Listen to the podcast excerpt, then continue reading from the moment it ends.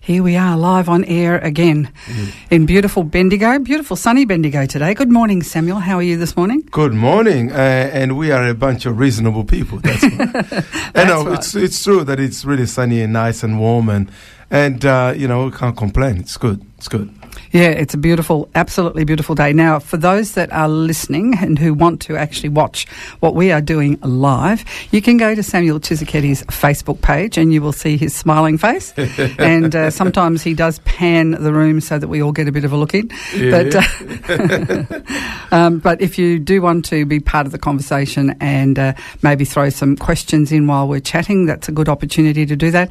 Otherwise, Samuel does like to interact with our online listeners while uh, music is being played um, when we have a little bit of a break. So, today we are continuing our discussion on the gifts of the Spirit. We are indeed. Yes, and we were talking about the gifts of revelation, Yes. wisdom, knowledge, and discernment of, of spirits. Yes. And uh, you tried to get the whole lot done last week, but it didn't quite happen. So we're, we're splashing into the next week.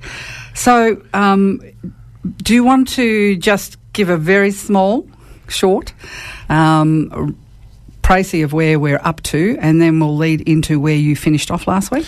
Yes, we uh, actually in answering the question on the gift of the Spirit, we uh, we started to uh, look at uh, the categorization of the gifts of the Spirit as um, as we, we did. So we had um, about uh, at least for the purpose of the study or the answering the question, uh, we had at least three subdivisions. So you had the gifts of uh, revelation.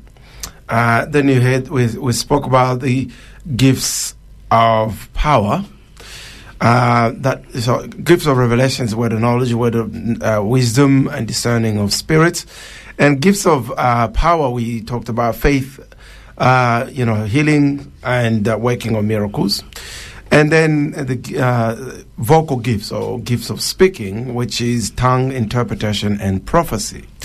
So those were the, th- the categorization, so that you know, people can sort of see where we are. And we were still looking at the gifts of revelation, and what we said about the gift of, gifts of revelation was that it is these gifts where God opens the curtain and give you access to the knowledge that He has, so that we can see things from His perspective. Okay, we can see things that He sees. Yeah.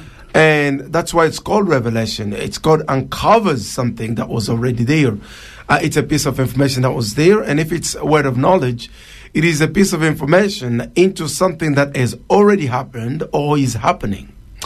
And and it's it's got all sorts of different purposes. The purpose could be, you know, to draw people to God. It could be for the purpose of repentance. It could be for the purpose of warning. Uh, for for example, warning to safety.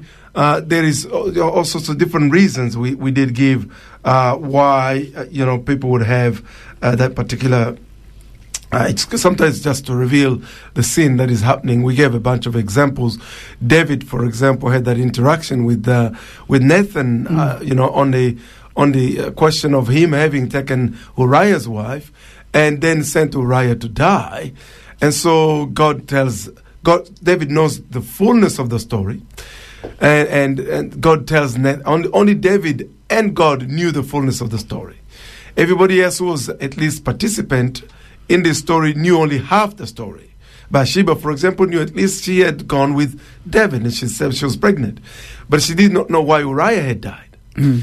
Joab knew that Uriah was had died because the king had given an order for the, the Uriah to die, but did not know what Uriah had done. And so Uriah did not know why the king had called him to come back.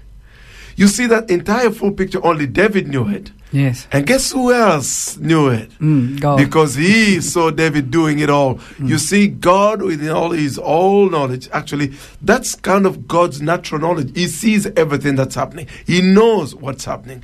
So he could then say to Nathan, This is what David has done. This is, go and tell him he needs to repent. So then Nathan had to go there and tell him. Yes, and come and come up with a good novel way to, to do that, so that he didn't get his Interesting head enough, chopped off. in telling uh, David, that Nathan had to use wisdom Yes. because wisdom is knowing what to say, how to say it, when to say it, to whom to say it, why to say it and where to say it. Yeah. So Nathan had to balance. I am going to the king. Who am I talking to?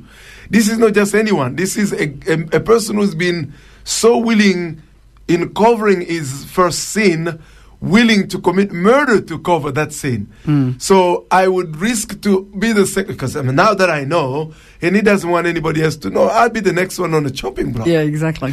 So you can see that if Nathan didn't have the gift of wisdom, he would have walked right into it. There are many people who you look at their suffering and they are, you know, they're thinking that, well, you know, did God made me suffer? No, God didn't. Just your wisdom was lacking. Now, and and if you don't have the wisdom, the gift of uh, of of word of wisdom to go by to know what to do, when to do it, how to do it, you know, and so on and so forth, you might end up in, exactly into a big mess. I'll tell you a bit of a story of mine. Many years ago, I was an assistant pastor, and um, and so my pastor was a senior pastor then had sort of had a fiance, and they had started to not walk you know, correctly in the ways of God. So God told me this. I did not know. God spoke to me about what was happening. So I had to go and give this word just to say, look, you know, you need to not go that way because this will cause the church to suffer and split and shut. And so that's the word of knowledge. God opens a curtain to, for me to know what was going on. So I went in, but guess what happened? I had no wisdom. Mm-hmm. When I got there, it was there. I didn't check whether it was the right time. I didn't check whether it was the right uh, right place. I didn't check whether it was the right way to speak to him. You know, there are people just say, I just say it as it is. Yeah, go right ahead. so here I am. I get there and I start to talk to him. I hadn't checked the environment. And as I'm just finishing the talk, guess what? Just in the next room, which was a kitchen or so, who came out? Who came out was the very fiance. I was warning him that the way you know you've been tempted to head into a direction that she had had the entire conversation. You think she was happy with me? Well, no. Mm. And incidentally enough, she was the person who had the means funding the ministry. Okay, well, most of the biggest donations and gifts were coming from her. So now the assistant pastor had just said to the pastor, you know, just watch out, your fiance might lead you into, you know, a sinful way. And so that you, you know you're the leader, just me a bit more. You know, God says walk in the fear of God and so on and so forth. And so now I had a battle raised against me. Oh, she wasn't happy with me. On her face, it was right there, obvious. Yeah. And so, and my pastor and her started just turned against me. Things went sour from there. I did suffer in that place, Mm. and you know, I got, I got sort of mistreatment of all sorts. Um, you know, incident enough, you know, I was warning him about something that was sinful, and um, the church ended up closing. It was a very sad story. But it had not. It didn't have to be like to go like that for me. I actually thought, Lord, why am I suffering? But now, after you know, years of wisdom, I know that I did not say the right thing at the right time in the right place No. Because I could have checked and gone, hey, can I talk to you on the side? Can I book an appointment? Can I be able just when all you two, the two of us? You need to have that wisdom to be able to conduct. Mm. And so the, I did say last time, wisdom, human wisdom can be acquired by trial and error. You make mistakes and you learn. Yeah. I've learned on that one. Failing forward, I think it's called. Yes, Yep. exactly. Or you can learn and see other people make mistakes. I've just told you this story. Mm. And if you're in a situation like that, before you talk to somebody, check. Yep. Is it the right time? Is it the right way? Is it the right place? You know, is the right person? Sometimes you're not the right person to talk to the person you're going to talk to. You're going to find a messenger, somebody who will be open to hear. If you haven't been in a situation where you tell something to your husband or to your wife, they never listen to you. And then one day somebody says it, they go, wow, this is really great. You're looking at them like, I've been telling you this for the last 10 years. I think that's every married person's story, can I say? Right. so, in that sense, being able to find the right person to say, to speak to the person is the right way to go. Yeah. You know, I remember a, a conversation my wife and I had. You know, she had something to tell me, but she thought, well, if, if I tell him, he's not going to listen. She went to God to pray. Say, Lord, you will have to tell him this. Aha. And it, I can tell you what it was. Um, so we'd moved to Queensland, and you know, I wasn't uh, just just you know, I had been a pastor for years. I was now studying. I just been to a couple of churches, uh, uh, trying to find a, a, a church home. I didn't find one, so I stayed at home for about probably eight eight weeks. I wasn't going to church. Eight weeks I wasn't going to church. And she wanted to go to church, and every time she said, "Let's go to church," I'm nah, nah, I'm not interested. And so one day she went in a prayer, and she like, "Lord, I can't tell him this, but you have to tell him." And one particular uh, Saturday morning, I'm praying, and the Lord says, "Don't you reckon it's time you go to church?" Don't you love it? so I go. I woke up that morning. I said to her, "Darling." I think we've got to go to church, but I don't know which church. She was excited. She's like, oh, Lord is talking to him. so, what I'm trying to say is, you may not be the right person to deliver the message. Mm.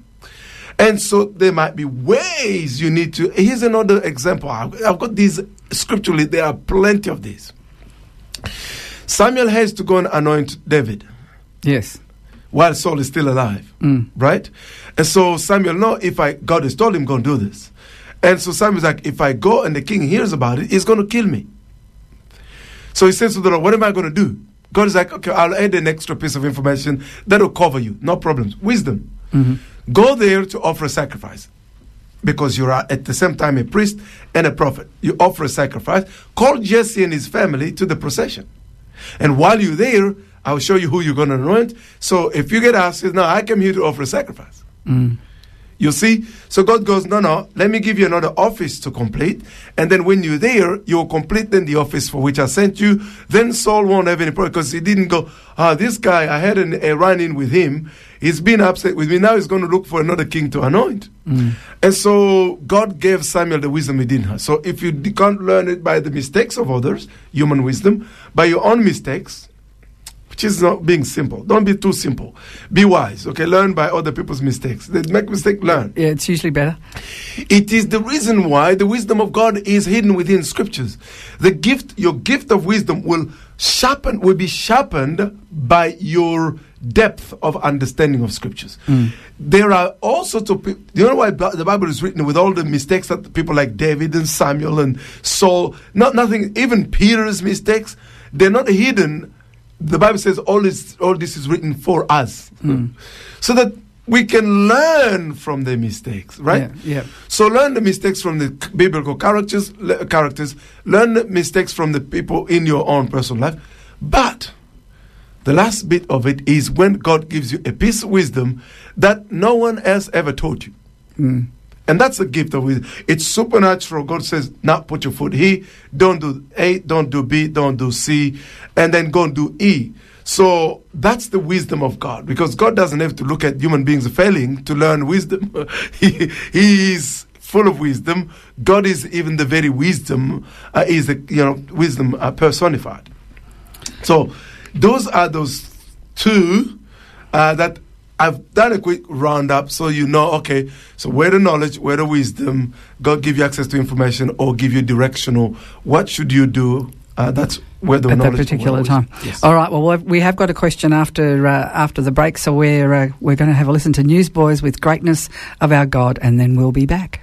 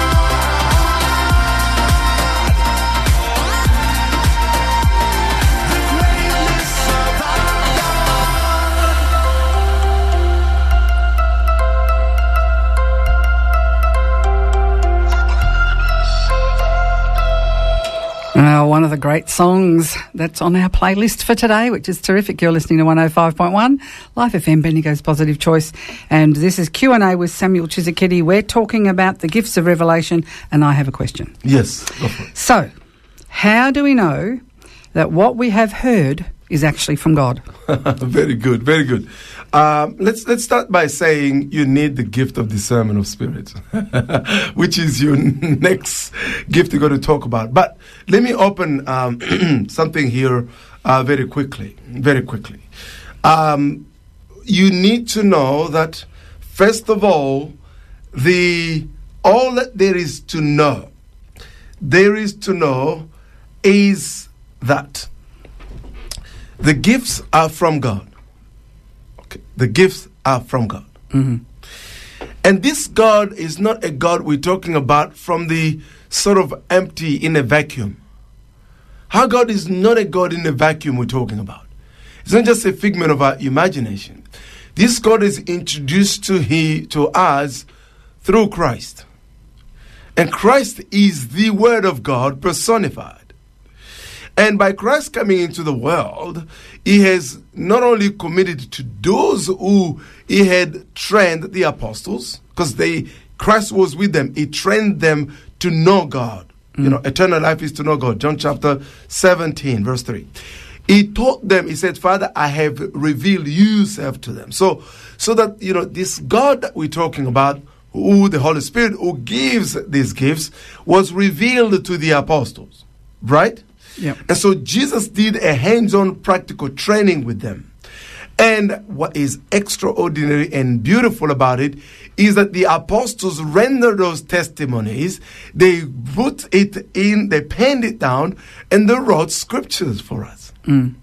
You see what I mean? So we have here direct eyewitness testimony. We have the witness of the people who were trained by Christ, who is, who, are, who is written like the instruction manual. Yes. Okay? Yep. So not only the writing in the gospel, we've got Act of the Apostles, and then we've got all the epistles from, you know, Paul's writing to, you know, uh, Peter's writing and, and all the rest. John uh, is written, you've got Jude, you've got James, you know, you've got, there's plenty of writing, and so we have scriptures. Mm-hmm. How do I know God has spoken? First and foremost, for me to be able to identify His voice, my knowledge of Scripture must be the first thing. Here's something that has happened. You have people who know and read Scriptures, but have already predetermined and decided they don't want the gift of the Spirit. So they may know a lot about scripture, but that angle there is something they've deliberately said that they don't want to go there. Because before you said to me, but there are people who actually know scripture, but they don't operate in the gifts. It, in those cases, they've decided, no, we don't want to go there. Because of some abuses in the past, or because, you know, they just simply think these things have ceased. We talked about it at the beginning. Yeah. And then there is the sort of charismatic Pentecostals who say, well, I don't want to know all the doctrine stuff. I don't want to know the foundational material, how to do hermeneutic and exegesis, exegetical analysis of scripture. I'm just, the Holy Spirit just going to speak to me. Well, he does. But how can you judge that the Holy Spirit is spoke, uh, Spirit, Holy Spirit has spoken to you if you cannot build it on the foundation of scripture? Yeah. So, the word of knowledge, word of wisdom must be built on the necessary foundation of Scripture. God is not going to say to you something that is going to contradict His word. Mm. Okay? Yeah. Now, the word of God can be understood from the, you know, verse by verse, chapter by chapter, word for word, or by the, for example, you notice when I have given these examples, I can talk to you about the, the story of Samuel, I can talk to you about the story of Nathan, I give you tons of biblical context to explain to you what I'm explaining. The person's like, yeah, yeah. Within the contextual biblical uh, biblical context, that is absolutely correct. You see, so you can use scripture directly, or you can use the contextual. And the more you know about scripture, the more you've sharpened your sword in the knowledge of scripture, the more you will be able to identify God's word. Uh, when I was being trained in the ministry, uh, my pastor trained me is a prophet and he's actually watching. Uh, my pastor is a is a prophet, and it's great to see him being on the program and, and commenting from Canada. Now, he used to say, every prophetic word you give, if you cannot give a biblical justification, a biblical grounding for the prophetic word you've given, then don't give it.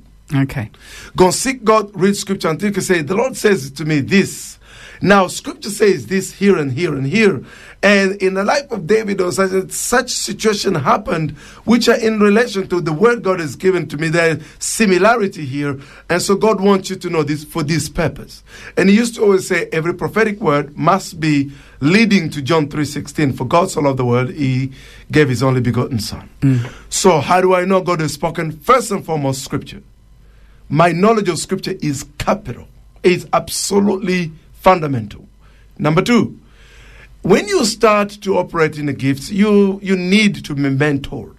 The apostles got mentored by Jesus. Yes. And the apostle, they, I don't understand today's Christians say, I'm just going to get out and I'm going to be archie, archie apostle or something like that. And I don't need anybody to teach me anything. Apostle Paul speaking to Timothy said, what you have heard from me, teach it to faithful people who, who will also teach it to other faithful people. The faithfulness of the Christian message has always been discipleship. Mm. You start somewhere. Somebody who's been before you, gui- you know, you know, guides you and leads you. This is why we have church pastors. Their job is to build the sense for the work of ministry. Mm. So you get mentored, and so that you can. Samuel was mentored by Eli. The young Samuel had not had identified the voice of God, even though he was sleeping in the temple. He heard a voice, Samuel, Samuel. He did not know who was calling. Mm. We're going to talk about it in discernment of spirit in a moment.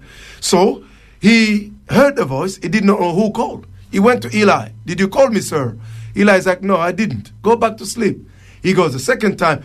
By the second time he goes there, Eli is like, uh, I've been around this bush long enough. This boy is being called by God. Yeah. But you see, it's Eli's experience. God didn't say to Eli, I'm about to talk to Samuel. No. So Samuel had to rely on the experience of his mentor to go back and says, God is calling me here. And he goes back to lie down. And Eli said to him, When you hear this time, says, Lord, here I am, your servant, speak to me. I've always wondered, why didn't the Lord say to Eli, Tell Samuel I'm about to talk to him? Because the things that God, God wanted to talk to Samuel involved Eli. And Eli, in his human self, mm. could have gone, Well, I'm not going to tell this kid because. I might be in trouble. Exactly. Mm. And so here he is, and the Lord, he answers exactly as Eli told him. And then God speaks to him. And when he finishes off, and then Eli is like, I know God has spoken to this boy. Hey, boy, come here. Tell me, what did the Lord tell you? Don't hide it to me. And so Samuel get to tell Eli exactly what God had said. So you need trusted mentors. Think about it. It's not even as though Eli was actually still walking perfect in the ways of God. He was about to be disqualified. Yeah. And yet his experience was enough to say, hey, son, God is calling you. Mm. So your mentor needs not to be perfect. Need not to be somebody who's where out there, but just the experience of being in the field. I've been in ministry for th- 20, 20 some years now, 20, 23, to- eh, going 24 years. When you do something for this many years, you know, I mean, come on. Like, even if you've been a journalist or a doctor or something like for 20 years, you, you must know something about it. Yeah, exactly. All right. So then you can go, okay, based on my experience with God and my knowledge of Scripture, here is what I would advise you do. So it's good to have trusted mentors. Number two. Number three, the more you use your gift, the better you get at it. People have got this uh, bad understanding. It's a gift. Like, okay, give me a gift of a car. You know, even if I did not know how to drive first. But after I've been driving, driving it up and up, up and back, of course I get good at it, right? Yeah. So God gives you a gift. It is literally a gift. And the more you use it, the better you get at it. So the God you know through scripture, through, you know, being guided by trusted mentors, and through your interaction with God through the gift, you will be not you will not be mistaken when you've heard from him. This takes time. Invest your time in the reading of scriptures and knowing the word. Invest your time in being led. You cannot lead anyone unless you're led, until you've been led before. Don't understand those people who they can't be led but they want to lead. Well, first of all, that doesn't make any sense. No. You can't be led. Why should everybody accept you to lead them? Because I mean, you seem to not need the leading. So everybody, maybe if they like you, they don't need leading either. Mm. So if you can't be led, don't seek to lead anyone. If you can't receive a word from anyone, don't give a word to no one. Accept that you will have trusted mentors. The Bible uses language is like when you give life to Christ, you're like a baby born. Yeah. You got to be fed on milk Yeah. and then you need solid food. See, the concepts are there. And so, to answer your question, that's how you identify. But you need discernment of spirit. We're going to head there. We're going to head there. yes, so, before we do that, though, let's uh, let's listen to another one of our favourites. Here's King and Country, and one of my absolute love this song, Joy. Lately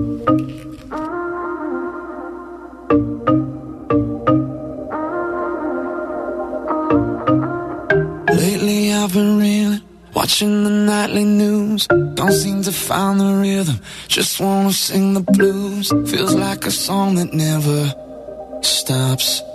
Feels like it's never gonna. Gotta get that fire, fire back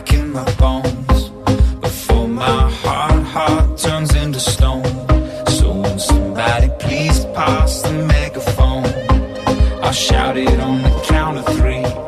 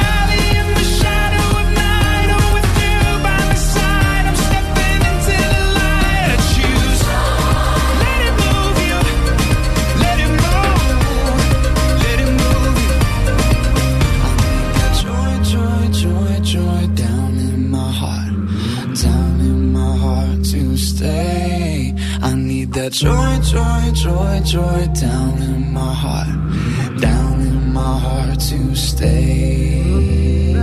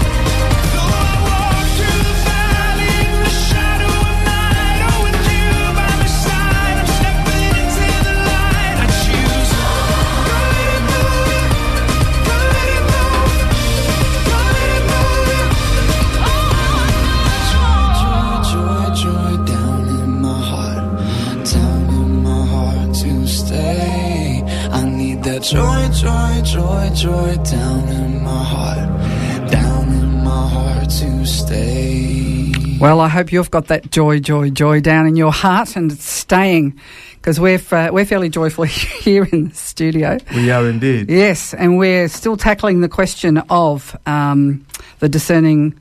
Well, we're going into the discerning of spirits, one of the gifts of re- revelation. Yes. And uh, yeah, you were you were really explaining about mentors and making sure that Yes. that the things that you uh, are listening to line up with the Word of God. So it, it's applying that wisdom. So it, it sort of seems to me a little bit that, that knowledge and wisdom tend to go hand in hand. As you gain one, you gain uh, more of the other, and That's and they sort of roll together. That's Yeah. exactly right.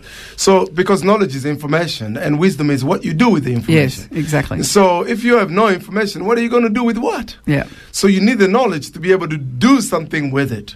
And so, in that sense, as I was, uh, because I was answering your question, how do I know Mm. that what I'm, well, before I start to say, well, just simply just whatever goes in your head, you need to know what scripture teaches. Mm. This is why I've always said, I, you know, I agree with one of my heroes. I've, I've quoted him so many times.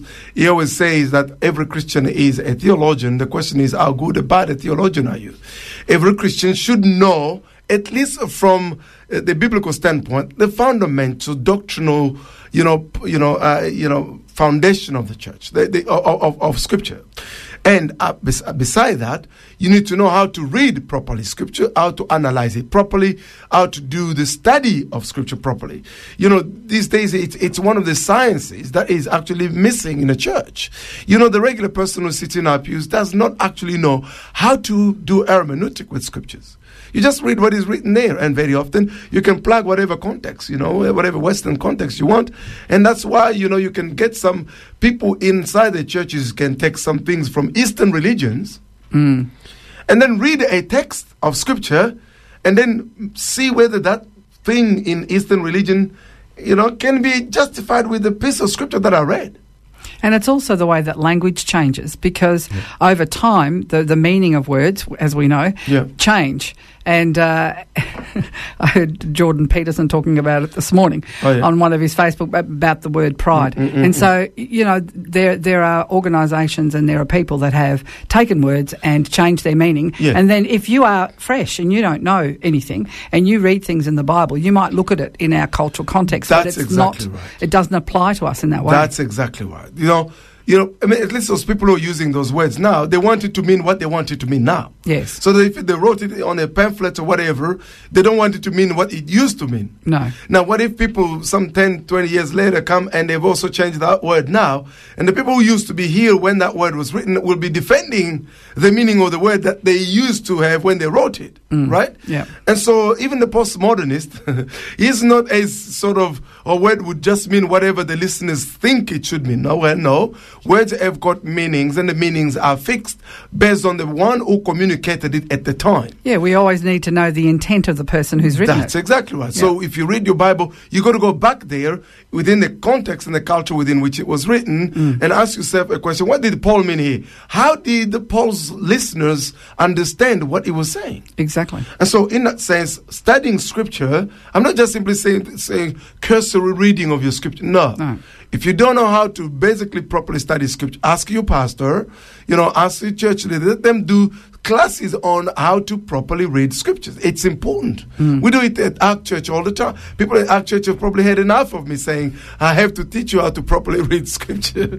and so, and so that's, that's, th- those are the first. I didn't want to launch anything else, but we get to discernment of spirit in a Yep. moment, uh, which is where I'm going to start. And so, you know, now let's let's move to the third gift of, of, of revelation, which is discernment of spirit. This particular gift has become, uh, you know, as, as I was saying to the, the, those watching us online, that uh, I, I, my, my, my, the entire enterprise in answering this question is to demystify, to remove the mystery around the gifts, so that they will be intelligible and understandable. Okay? Yep. But let's start, for example, discernment of spirit. To discern is to see the difference. Yes. To discern is to see the difference between things. Okay? Now, what are we discerning here? It is discerning spirits. Spirits. Okay? Spirits, the word, you know, you know, uh, uh, pneuma, uh, as you will, uh, in, uh, um, uh, in, in that sense, uh, which is the word breaths pneuma or you know spirit pneumatic. Uh, the study of the Holy Ghost is called pneumatology. Uh, the study of pneumas, uh, it is the study of the immaterial reality, which has all sorts of you know variety of beings that exist in that space. Now, let me pause here to put a, a, a, bit something that's quite interesting. I was I was listening to, I think um, you, you and I we read that book by uh, Dr. Craig. Uh, what is? Oh, his name is gone. The the the uh, head of Biola University. Uh, he wrote, um, you know, um, C- courageous prayer, or uh, you know, it's Oh, ha- Hagen? no, no, no. Hazen, Hazen, Hazen. Hazen, yeah. Sorry, yeah. You, you've got a very good memory there. Um, you know, he said something quite interesting uh, in, in, in, in his book. The first thing is the materialistic thinking is not just in the world where the people think there are no, there is only the flesh. Like, you know, like Carl, Carl Sagan used to say, you know, the universe is all there is, was, and will ever be. Like there is no spirits, there are no angels, there's, there's no immateriality. Everything is material. Hmm. Now, that's what the world, at least the humanists and secularists, believe. But interesting enough, even those inside the church has fallen into that particular. Like when you start to talk about spirits, angels, and demons, most people in the church like, they a bit bewildered, bewildered. Or they're like, ah, it's a, it's a topic. Angelology is no longer sort of a topic that is, you know, explored in the Bible. It's, you know, the, the understanding of angel has become like, you know, folklore's tale in the culture, if you will. And so the church, while still believing in what the Bible is written, is very selective. Think about the ministry of Jesus. The ministry of Jesus is actually marked by dealing with spirits and demons and casting them out.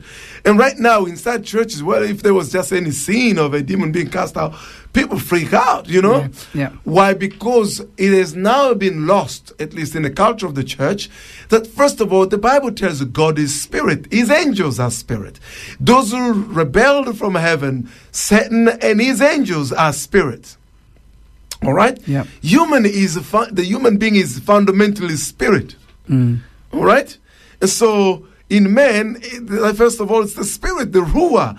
Like in, in Hebrew, the ruha, or in, in Greek, the pneuma of God.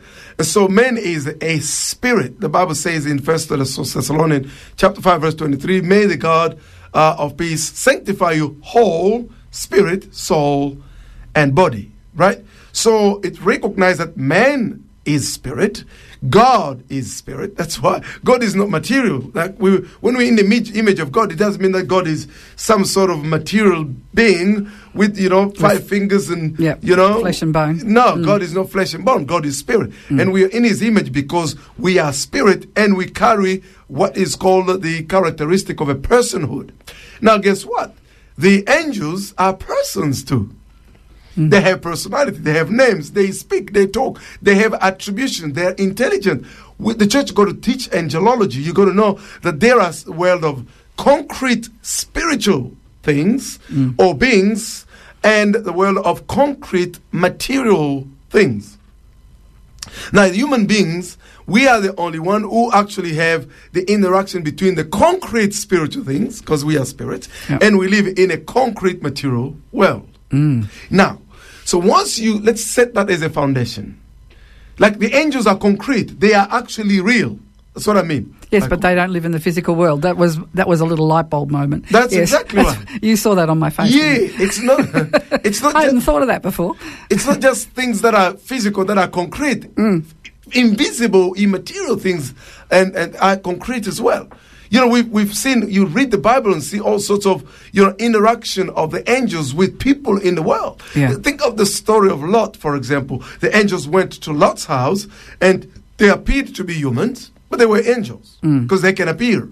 Uh, they can appear, and so and and. and they interacted with the people. They they interact with the city. The angel appeared. To, angel of the Lord appeared to to Joshua. The angel, angel appeared to Gideon. The angel appeared to Joseph. To Mary. You know, to Mary. Mm. You know, the angel appeared to Zachariah in the temple. Like when you look at the entire history biblically, your biblical history, you can see the your, the, the the appearing of these spiritual concrete beings.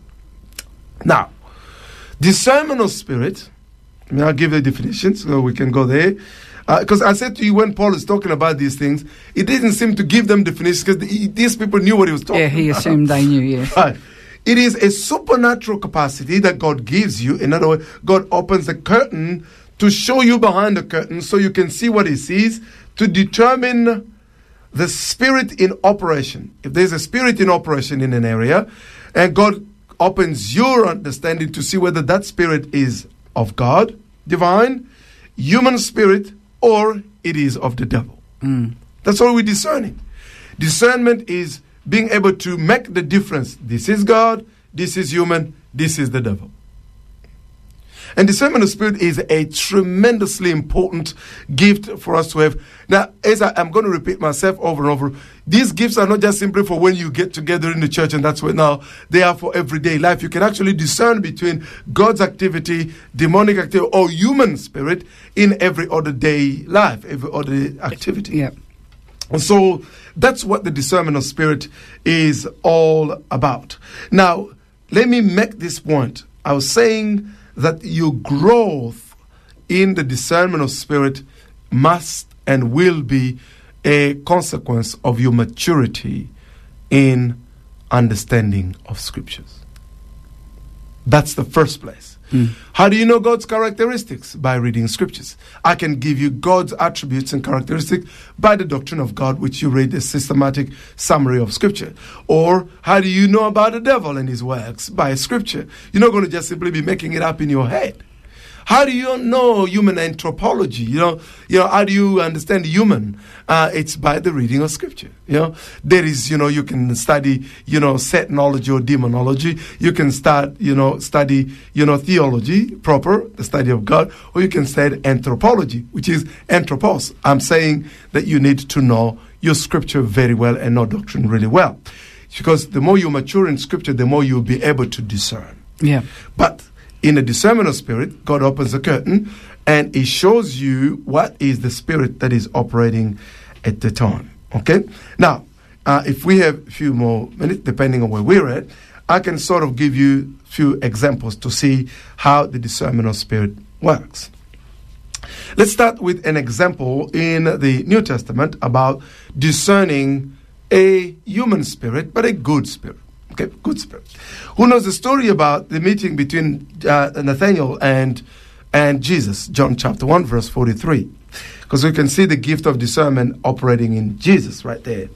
Now, you know, uh, Andrew and Peter had met Jesus, and Andrew had, had went and told Nathaniel that we've met the one Moses had prophesied about. So he's saying we met the Messiah. Yeah. And Nathaniel's like, yeah, right. Where's he from? from Nazareth? Can anything good come out? of So the guy is skeptical. Yeah. Okay. You know, you can see there are those people who just seem they seem to be negative about everything, right? Mm. Outwardly, it looks like a discourager. Right? Nothing good can come out of there. But you know what? I'm going to go and check it out anyway. Let's come. So as he's coming toward Jesus, Jesus see him and he goes, "He's a true Israelite, in whom there is no guile found." Mm-hmm. He's basically saying this man is got a pure spirit. This this guy is a good. He's got a good heart. Yeah. Okay, his spirit is very nicely predisposed, and so Nathaniel's like, "Hey, hang on a minute. Well, how, how do you know anything about me?" And so it's, it's Nathaniel. It's an interesting character. And so Jesus said, "Well, I saw you in, when you were sitting in the fig tree," and that shocks Nathaniel. Why? Because the configuration of the fig tree then were basically bushy fig trees, and he would have gone in there. It's it's really shaded, and somebody could be in there, and you will not see them. Mm. So when he went in there, he wasn't expecting anybody would be seeing him. So Jesus, by word of knowledge, told him, Well, I'd seen you when you were in there, right? I'd seen you when you were in there. And that goes, Well, now I believe. He believed because he received the word of knowledge, but Jesus was capable of discerning that this man had a good predisposed spirit. Jesus discerned the, the intention and the mind of the Pharisees all the time. Mm. They come la- smiling and ask him a question that seemed innocent, and the Bible said, Jesus, knowing what was in their heart, discernment of spirit. If you can't discern the spirit of the person who's talking to you, he can have come to deceive you, to trap you, you know, and having the capacity by the Spirit of God to be able to go, nah, and, and discernment of spirit is fantastic. The more you practice it, you can go, yeah, everything looks right, but nah, I'm Doesn't not feel right. sure. Mm. Now, I'm not saying go with your gut feelings, even No. though sometimes your gut feeling might line up with discernment of spirit. You need to be able, I'm saying you develop what I call scriptural led intuition, understanding by going, like once, I, I tell you a story, I went to see a, a- pastor once who had invited me in his office, and when I sat there and he was like, yeah, good brother, let's do this. And, and as I was just step, stepping out of his office, I'm like, uh, nah, nah. I just there was I couldn't really believe the sincerity of his heart. It's like he wasn't really sincere, but I, I had nothing else to go by, and so I I had no reason to doubt what he was saying because I always go, well, I hear somebody, you believe what they say. I had no reason to doubt, and then so he sent me to go and seek the Lord. Lord, why am I? And the Lord said, don't trust anything he says, right? Uh-huh. So God opens the curtain and He shows me what because God knows the heart. Yeah. God knows the heart. So He can say, nah, that person's heart, nah, not good. Right. So that's discerning what is not of God, or the human human spirit. Mm. Now you can have the discernment uh, of what is divine and what is not. I gave the example of Samuel, for example. Mm. He had a voice calling him, but he did not know whether it was God, and so he needed to discern whether God was calling him or it was Eli who was calling him.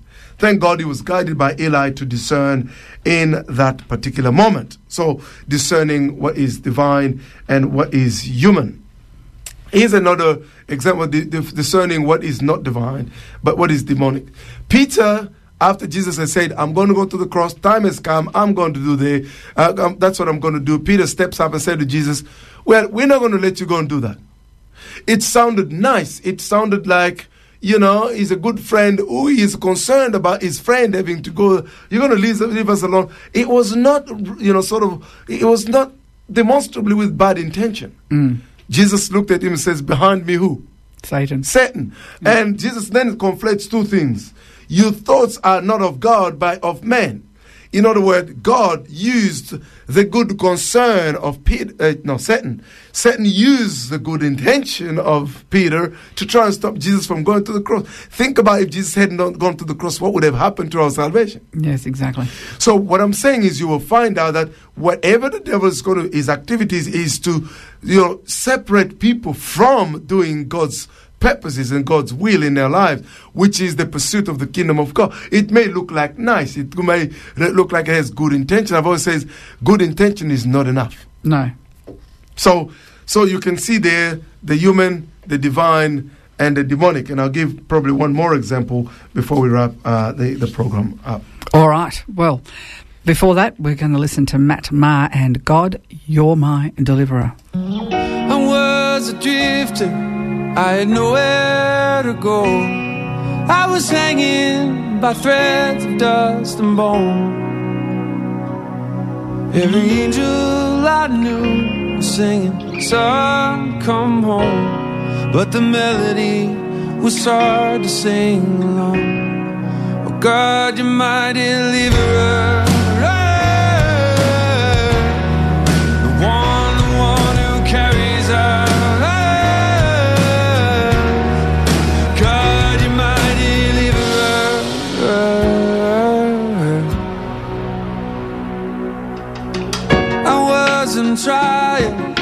Everything I did. And there's no way I can make a stand and win. When you realize the verdict is already in, and you let go of the brokenness within. Well, there's only one who could ever stand and win. Oh God, you're my deliverer.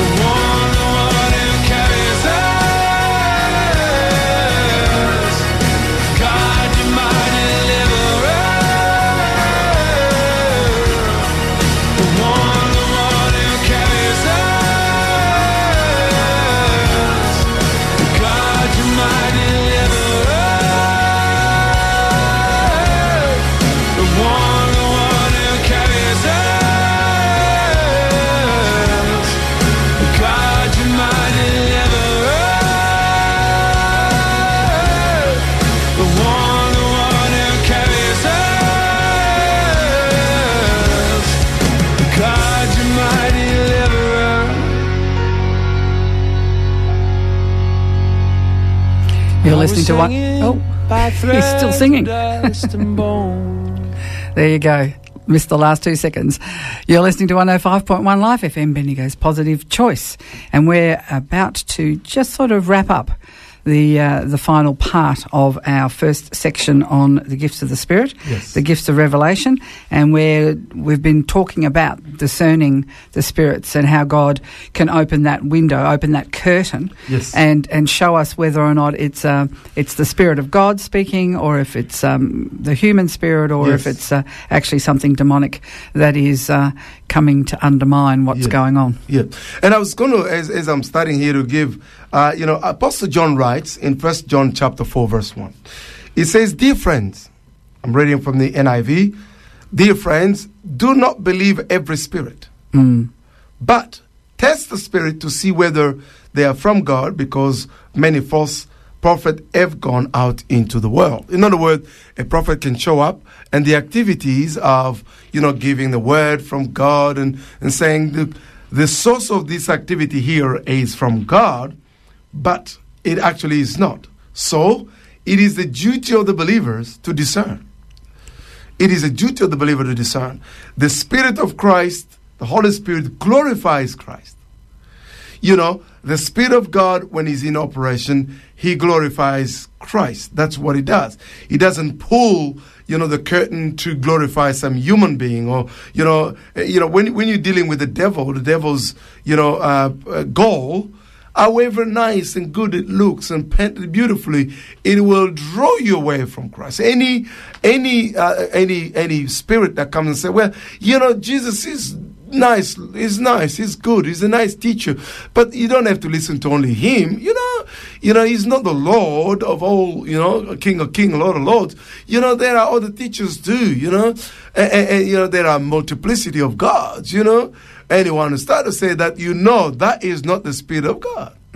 Okay, Yeah. for example, the sort of the pluralistic uh, spirit that is basically entered our church. I was in, a, I went to visit a church once, and, and I had this pastor saying, "Well, look, you know, there are many ways uh, to God." I'm like. Well, that is in contradiction with Jesus right there. I don't care you saying that in the pulpit. Yeah. Jesus said, John chapter 14, verse 6, I am the way, the truth, and the life.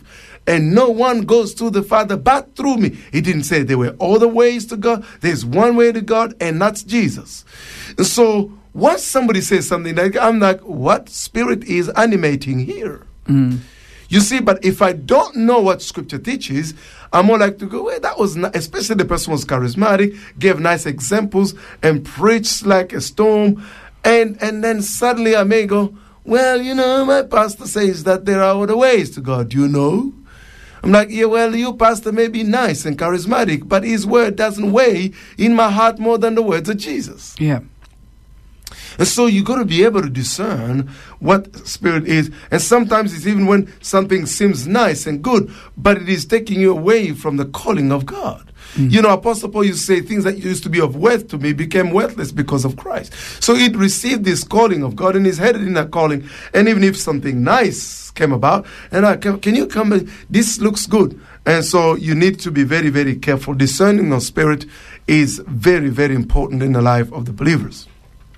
I was going to give one more example, and I'm going to sort of we're going to close here. Uh, you would remember there is a story of Paul and Silas in Philippi. They were preaching the gospel, and there was a slave girl there who used to be used by the people of the, the, the, the, which had the spirit of divination. Uh, and they used to use her there for money making. And this, this girl followed them for a number of days, saying, These men are bond servants of God. What she was saying seemed to be true. In fact, it was true. But why was she saying it? Because if they had embraced her, they would have embraced their credibility in turn for her to continue to do a divination work. work mm. You see? So, in that sense, when she'd been following Paul and Silas for a while, Paul had had enough of it. He turned around and rebuked the spirit that was animating her. And now she got delivered, and the people who had been pro- benefiting, profiting from her, guess what? They were not too happy. No. Right? So even when something like some somebody would have said, Well, maybe I discern that it is something that is from God just because they seem to say something that is nice and biblical. Not necessarily. This is why your intimacy with God, not a reading of scriptures, but also your ability to be in prayer and be intimate with God and the pursuit of God will give you the sort of spirit, it sharpens your spiritual senses to be able to identify because the Bible says that the devil presents himself as an angel of light. Yes, that's right. So we need to discern. We need to discern. Extremely, extremely important. And so I wanted to sort of say that about the gift of discernment of spirit. But let me, you know, um, run back really quickly to say, well, how do we know that we've got this gift? You know, how does the gift then it shows up um, in our lives? You know, when you look into scriptures, you know, you will see the word of the Lord came to such prophet. The word of the Lord. How did the word of the Lord come? The Bible doesn't tell us really. Only a few times you get, uh, you get, um, you know, the prophet saw a vision, and so on and so forth. So want, let me just lay that out really quick. You know, first of all, visions. Uh, visions means, you know, seeing a picture while awake, while in broad daylight. You know, why? I, I give you, when God speaks, or anything else that we deal with that is called to deal with language, is actually visual. When I say cat, you don't see letters, you see the animal, right? Yes. Because we are visual. Habakkuk says, I'll wait on the tower to see what the Lord says to me. Because what he says turn into vision. So you get uh, pictures. I've just opened something quite significant here, but we're going to sort of have to come back to it next week. So it is, you know, visions, dreams, you know, and, and hearing sometimes. There are only few people who've heard audible voice of God, but hearing the voice of God in your heart or through scripture. So we'll come back to that as a, sesh, a session. All right, that's a promise, Next. is it? Next Sunday, It you'll, you'll, we will start. We will start with that. solid okay, promise. that's terrific. All right, well, thank you to all our listeners for listening in. As I said, uh, if you want to uh, hear it again, you can go onto Samuel's Facebook. It will be uh, it will be there, and our other previous programs as well. So we hope you have a blessed day. And uh, we will speak to you all again next Sunday